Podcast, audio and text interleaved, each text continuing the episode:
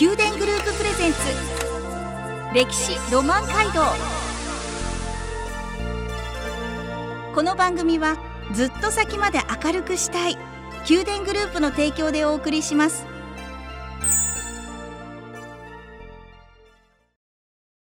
ラブ FM をお聞きの皆さんおはようございます。お相手の小柳ゆうきです。毎月第1第2土曜の朝7時30分からお送りする宮殿グループプレゼンツ歴史ロマン街道。九州各地の歴史と今そして未来へとつながるお話を毎回ゲストをお招きし伺います。今朝は中川市教育委員会文化振興課より松本修作さん福田良介さんをお迎えしお話を伺います。どうぞよろしくお願いします。よろしくお願いします。おはようございます。おはようございます。中川市からお越しいただきました。早速ですがお一人ずつ自己紹介をお願いいたします。はい、えー、中川市文化振興課の松本と申します。よ松本さん。ろしくお願いします。よろしくお願いします。衣装が作業着はい、ですね、はい。いつも何されてるんですか？いつもあの発掘調査ですね、文化財の発掘調査をしておりまして、今日もすいません作業着で参りました。でこの後はまた行かれるんですか？そうですね、昼からまた発掘現場で発掘調査をする予定になっております。福田さんからも自己紹介を一言お願いいたします。はい、えー、私も同じく文化振興課の福田と申します。はいで、あの普段はですね、えー、発掘現場の方にはいないんですけれども、市民の方々の文化芸術活動のご支援だったりとか、あの市民文化祭、あとはあの今回もご紹介させていただきたいなと思っている作田のうなでのライトアップ事業などに携わっております。はい。そうなんです今日は作田のうなで初めて聞かれた方もいらっしゃいますか？用水路水路なんですよね。中川市に走る。これを今日は詳しくお話を伺っていきますがまずは中川市とはというところから、えー簡単に、えーお話をいただきます。位置とか、えー地勢など教えていただけますでしょうか？はい、えー中川市はですね、えー福岡県の西部にあります、まあ、あの福岡市の隣にある自治体になります。東の方には春日市、小野城市、筑紫野市などと隣接しておりまして、えー南側はですね佐賀県の県境まで中川市の方は、えーございます。現在人口としては5万人えー程度の人口となっておりまして、えー福岡市のベッドタウンとしてですね今あの住民の方が市内の方に、まあ、うん働かれたり、はい。通学をされたりえーするのが多い自治体になりますね。うん、またその多い秘密の一つなのかもしれないんですけど新幹線に乗って移動できるんですよね。あそうなんですよ。博はい、田駅とはい、駅の名前は博多駅。南駅ね、南駅になるんですよね、はい。どれぐらいの距離でしたえーこちらがですね、えー、と移動時間としては最短で8分うん。で、えー中川市とお博多駅をつないでおりまして、はい。でこちらもまあ片道300円で、えー乗ることができるということで、はい。こちらもなかなかあの中川市のですね特徴の一つなのかなというふうに感じてます。新幹線の車両に300円、はい。そのなぜなのかっていうところも 深掘りしていきたいところなんですがそれはもっと調べていただいて ラジオの前の皆さん興味を持って調べていただきつつ。はい、はい、今日は先ほどちょっちらりと出していただきました作田のうなでについて、えー詳しく伺っていきます。古代の人工用水路なんですよね。しかもそれが今も活用されているそうですね。え？えっ、と中川市には作田の名でという古代の溝がありまして、はい。えっ、と作られたのが、えー、1300年以上昔になります。で、えっと、日本最古の歴史書の一つに、はい。えー日本書紀というものがございまして、はい。西暦720年頃に編纂されたと言われているんですけれどもそこに「作田のうなで」という文字が出てくるんですね。ですので日本書紀に載っているのでそれ以前から作田のうなでが作られて使われているということが分かっております。うん。中川市のどのあたりを走ってるんですか？えー中川という大きな川が市のはい名前の由来にもなっておりますけれども、はい。ありまして、えー中川の山田地区というところから中川の水を取水しまして、うんえー市域を通っていきまして最後、北の方へ抜けていく全長 5.5km の長さのある古代の水路になっております。もうむき出しの状態と言ったらいいです。なんと言ったら表現したらいいんでしょうか。そうです。むき出しの状態という状か、態。まあ今も現役で、で使っているものですから、ねそこからお水を取ってうん田んぼに水を引いているというところになりますので、うんはい、むき出しの 状態うです。んもう本当市の中でお家がそのままこうあるようなそうですね。ね、水をその水路の沿いにお家がたくさん並んでいる場所もあったりでちょっとそれをこう水路をたどっていくとあ左側にいたみたいななんか、ね、とてもこう街の中にこうなぞるようにある水路ですよね。もともと何のためにできたものなんですか？えーその日本書紀にですね、はいえー、と当時作田の名でを作った時のエピソードがはい、書いておりまして、ええ。ーそちらをちょっと簡単に紹介しますと、はい。神宮皇后がですね、えー朝鮮出兵の成功を祈って神様にお供えするお米を作るための水田を作るために水路を作ったうん。というのが最初になっておりまして、はい。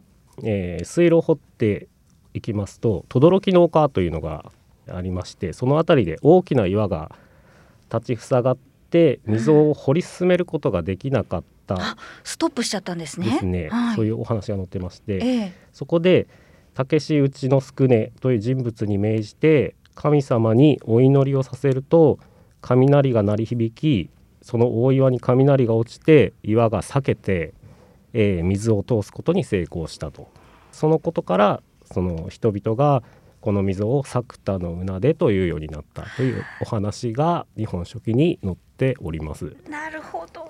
作田のうなでの漢字で書くと、えー、列作という字ですよね。ね。そして田んぼの田に溝と書いて石がパンと裂けてはい、水路がスッと通ったから作田の溝うなでなんですね。はい。ああえでもそれが今でも活躍しているということでとても全国的に見ても他にもあるんですか？こういうと。そうですね、えっとまあ、はい。古代に掘られたそういう水路とか、はい。えー包みですね。堤防のようなものはあー他にもあるんですけれども、はい。まあ、日本書紀に載っててその場所が今特定できて、うん。えー今もなお現役で使われているというところは非常に全国でも珍しい例になります。とても貴重な文化財と言えますね、日本遺産にも認定されたんですよね。そうですね、はい。えー日本遺産にもあの認定されましてその日本遺産がですね、えー名称が古代日本の西の都東アジアとの交流拠点というテーマの日本遺産になるんですけれども、まあ、日本遺産はあの全国で104件ほどあのあるんですけれども、はい。そのうちの一つに、えー認定されておりまして、うんまあ、内容を申し上げますとこの西宮港が筑紫地区5市と、えー海町佐賀県木山町にある、えー30件の文化財で構成をされております。でそのうちの一つがあの作田の船出なんですけれども太宰府という都市が今から約1300年前に、まあ、大君の唐の帝というところで、えー呼ばれまして太宰府が置かれたんですね。はい天下一番の都会とも当時、えー言われたような大きな町だったんですけれども、はい。まあ、古代中世を通して国内の中央政権とか海外施設との交流の拠点として多くの文化文物でい彩られ先進都市として栄えていたと。そういった都市になっております。そういったものを含めて、えー、と日本遺産として認定されているところですうーん全てはつながっていてそうですねそして今へということなんですね。もうまさに歴史ロマンですね。いやでも今も使われているその古代の用水路作田のうなでが今も現存しているってやはりそこ時代を生きてきた人たちが大切にしてきたからということですよね。そうですねねえ守ってきた今があるということですね。ちょっとそんな思いを馳せました。ではここで一曲お送りいたします。この番組はずっと先まで明るくしたい宮殿グループの提供でお送りしています。宮殿グループプレゼンツ歴史ロマン街道宮殿グループプレゼンツ歴史ロマン街道。九州各地の歴史と今そして未来へとつながるお話をゲストの方をお招きし伺っています。今朝は中川市教育委員会文化振興課より松本修作さん福田良介さんから福岡県中川市について伺っています。お話を伺っていますと作田の una で散策したくなりました。巡りたいという方はどうしたらいいでしょうか？えーその水路沿いにですね、はい。えー公園が整備してありまして、はい。えー、作田の名出公園一の出公園川蝉公園とかですね、えー水路沿いに公園が水辺の公園を整備しております、はい。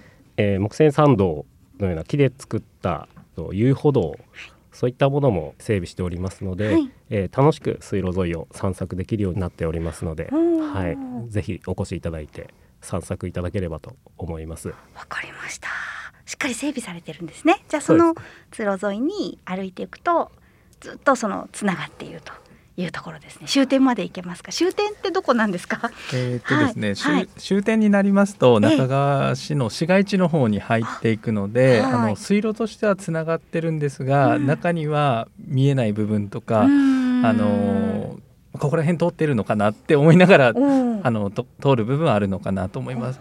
なのでまずこう初めて来られる方はい。ってなりますと、あの今ご紹介したですね川安徳地区にある川蝉公園ですとか川蝉公園ですね。山田地区にあります作田のうなで公園。はい、こちらにはあの駐車場の整備もありますしそこから遊歩道がつながっていてところどころに看板とかですねそういう設置もしております。で途中にはあの作田神社といううん。あの神社もあったりですね、はい。あのその水路にまつわるスポットが多いのでまずはそこから回っていただいてあのそこから先ですねあの都心部の方は逆にこの水路は千何百年も今もずっと使われてるんだっていうふうに少し思いながらですね、はい回っていただけるとうんより楽しめるのかなと思います。わかりました。じゃあ川蝉公園や作田のなで公園で検索をしてそこからそこに車を止めて、えー歩いていくっていうまずちょっとそこでチャレンジしてみたいと思います。だからその散策している中であここも見ていたらいいよとかこんなところがあるよなどありますでしょうか？作田の名で周辺にはですね、えー有名なあー遺跡文化財が多くありまして、はい。えー特に、あのー国史跡の安徳大遺跡とかですね、はい国史跡の安徳大塚古墳といったものが近くに、えーございます。これどういった古墳になるんでしょうか？えーまずその安徳大遺跡という方はですね、はい。えー作田の名でより500年ほど古い時代になるんですけれどもうん弥生時代のはい。集落跡の遺跡になっております。はい。副葬品をたくさん持った亀官房ですねが、えー見つかったことで有名になっているんですけれども、えーお隣の春日市のですね、えー南国があったと言われているんですけれども、うんその王様に仕えた人物が住んでいた場所じゃないかとう考えられております。でえーその安徳大の名称がですね、はいえー先ほど言いましたあの日本書紀に出てきた轟の丘。のことではないかということで。はい、になっておりまして、うんで実際に先ほど出てきた大きな岩があって水路がストップしてストップしちゃった神様にお願いをしたら避けて、はい作田の名での策で。すね。はい、はい、おはい話をしたんですけれども、その大岩じゃないかと言われる硬いですね、はい。あのー花崗岩の岩盤が発掘調査で確認されておりまして、そこがこの日本書紀と現代の発掘調査でつながったというところで非常に面白い発見があっております。すごい避けてますか？はい。ちょ当当時私はまだ入庁してなくて、はいさ下げてるんじゃないかなと思います。えーちょっと鼻血が出そう。も うなんかそれぐらいちょっと興奮してしまいますね。えー、そうですか。はいそんな発見のあるあもう全部セットで見に行かなくてはいけませんね。あ遺跡や古墳なども実際に立ち寄って、はい、古墳あのー国史跡の安徳大塚古墳はい。というのも、あの立派な古墳がございまして、はい。お墓ですよね。えーそうですね。はい。えー4世紀中頃の古墳になるんですけれども、ええその地域一帯をお治めていた有力者の墓と考えられておりまして、はい。まあ一説によればその前方後円墳の被葬者ですね、はい被葬者の方がその作田の名でを作ることに関わった人物ではないかとも考えられております。もうすべてつながっているんですすね。でそしてそれが出てきてるんですねちゃんと。そうですね。前方後円墳として。あるんですおね墓がそこに。そこにあるんですね。はいあります。わ。あロマンですね。まだまだまだまだ。そして発掘は続いていくわけですよね。そうですね。発掘は続いていきます。いやーたまらないです。思いを馳せてしまいますがこれはもう実際に中川の現地に行って作田の名でを歩きながらねあこれかこれかと思いを馳せて歩いていただきたいです。はい。行きましょう皆さん、はい。しかもライトアップも年に一度されるんですよね。はい、あのーこちらもおこの作田の una で、はい。えー中川市だけじゃなくて日本の大事なこの財産をですね、うん。えー次世代に継承していこうという目的で、はい。年に一度ライトアップ事業を実施しております。はい。でこれをきっかけに作田の una でをもっといろんな人に知ってもらってでそこから先の保存とか活用とかそういうところに考えを向けてほしいという思いで、うんあの現在毎年実施をしております。今年はもう何年目ぐらいになるんですか？えー、と今回で、はい。えー12回目の開催になります。えーもうそんなになるんですね。小学校1年生だった子がもう高校卒業するぐらいの年ですよね。12日ねちょっと表表現がすいません。ちょっと。いえいえそうそう。えああね、はい。それぐらい長く。えー、そうですか。え何月何日に今年はあるんですか？えー今年はですね、11月の19日土曜日に開催をする予定になっております。また気候もいい時期ですねそうですね。うんあのただ毎年結構ですね、はい。あそこが風が通るところにはなってるので、はい。あの多分思ったより寒いっていう印象があるので、はい。少し厚着をしていただけるとっていうところとあと合わせてまあ、あのライトアップと合わせてですねちょっと温かい飲み物とか、えー。そういう飲食店とかも、えー。あの設置をできればというふうに考えてはいるところです。ああそうですか。飲食店っていうのはその作田のうなでの沿いに何かがこう出たりとかっていうイメージですか？そうですね、はい。きあの例年で行くとお水路沿いのあの水辺公園とか、はいはい。あの広場とかそこにですねあの、まあ、地元の飲食店の方であるとか、あのご協力いただいた事業所様とかあとはあの地元の、えー市民の方々ですね、うん。があの温かい飲み物とかうん。ご飯を用意して、あの販売などもしております。うーんライトアップはどなたでも行っても大丈夫なんでしょうか？はい、あのどなたでも参加はできるイベントにはなっております。えー、目指すとしたらまずどこに行ったらいいですか？そうですね。もしあの車で来られる場合は、はい。あの周辺の駐車場がなかなかあの数があの多くはないので、はいあの中川市役所の駐車場に止めていただけると、あの作田のうでと市役所を結ぶシャトルバスをああの運行しておりますので、はいそちらを利用されるのがいいかなとあ思います。わかりました。まあでもまだまだ11月19日ですし、新型コロナのこともありますし、状況も変わっていくかもしれませんが、でも実施できることを祈りながら、私たちはどこでこう情報をゲットしたらいいでしょうか？はい、はいあの基本的にはまああの中川市の広報ですとかそういったところホームページでもお知らせはするんですけどはい。今年度あの新しい取り組みとして「作田のうなでライトアップ」というインスタグラムをあスタートしております。はい。でこちらではあのこれまでのライトアップ事業の様子ですとかあの作田のうなでのまあ、日頃のですね昼間の様子とか季節に合わせた写真を投稿して皆さんにご紹介をしようと思っております。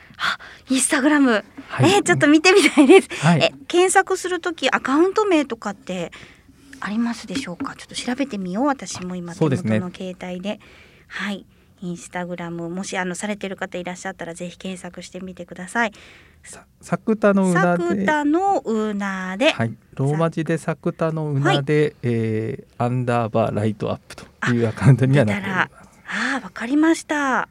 ぜひ作田のうなでアンダーバーライトアップ。ライトアップ。で検索していただくと出てきます。そうですね。作田のうなでハッシュタグで調べてもいっぱい出てきますね。そうですね。ね。あの今の投稿もすべてそういうはい。ハッシュタグつけてますので、そこからも多分あの見つかるんじゃないかなと思うんですけれども、はい。ちょっと6月1日に始めたばかりでまだあのフォロワー数もあの50人程度なのであ、のぜひともこれをきっかけにたくさんの方にフォローしていただけるととても嬉しいです。わかりました。もう今これ聞いた方は即フォローでお願いいたします。よろしくお願いしよろます。しくお願いします。ではそのインスタグラムを楽しみにしながら。はい、その11月19日ライドアップの当日を心待ちにしております。はい、ではここで曲をお送りします。宮殿グループプレゼンツ宮殿グループプレゼンツ歴史ロマン街道歴史ロマン街道。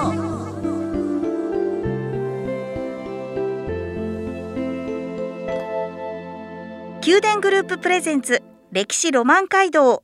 九州各地の歴史と今そして未来へとつながるお話をゲストの方をお招きし伺っています。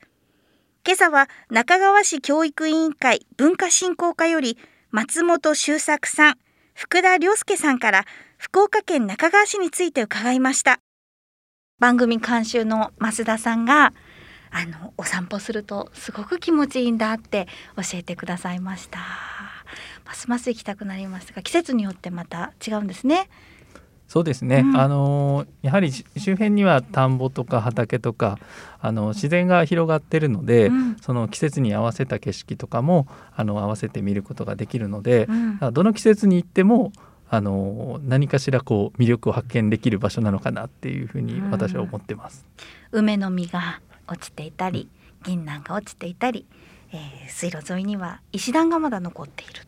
そうですね、うん。あのまあ、昔からあるお家はい。などについては、その水路に降りるですね石の階段があって、まあ、洗い場のようなところを確保している名残が残っていたりとかそういう景色も見ることはできます。うんしっかりこう地面を踏みしめながら、はい、そして風もね通るっておっしゃってたから風も感じながら、はい、おすすめはあの作田神社のあたりだというふうに伺ってますので。